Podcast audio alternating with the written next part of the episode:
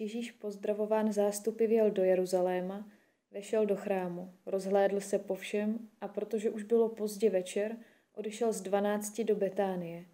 Když druhý den vyšli z Betánie, dostal hlad. Z dálky uviděl fíkovník, který měl listí. Šel tedy, zdali by na něm něco nalezl. Když k němu přišel, nenalezl nic jiného než listí. Nebyl totiž čas fíků. Řekl mu, ať z tebe již nevěky nikdo nejí ovoce. Jeho učedníci to slyšeli, přišli do Jeruzaléma.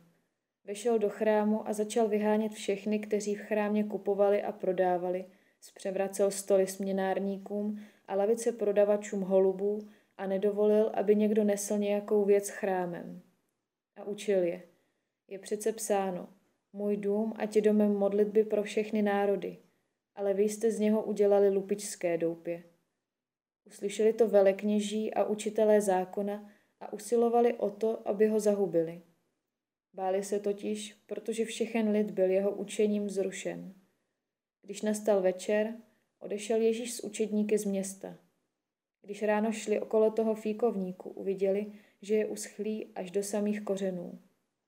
Petr si vzpomněl a řekl, mistře, podívej se, ten fíkovník, který si proklel, je uschlý.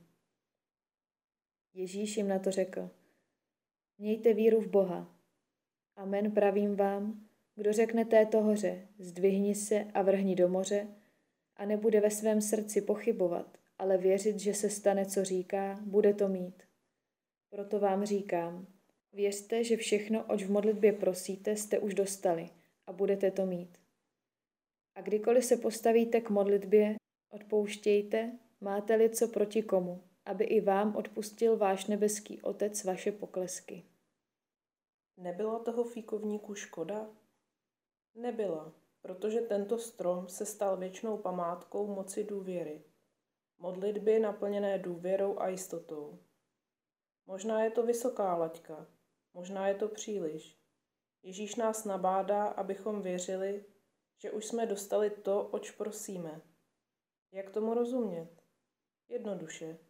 Mít skálo pevnou jistotu, že u Boha už máme to, co potřebujeme. Vždyť Ježíš nám svou smrtí už všechno získal.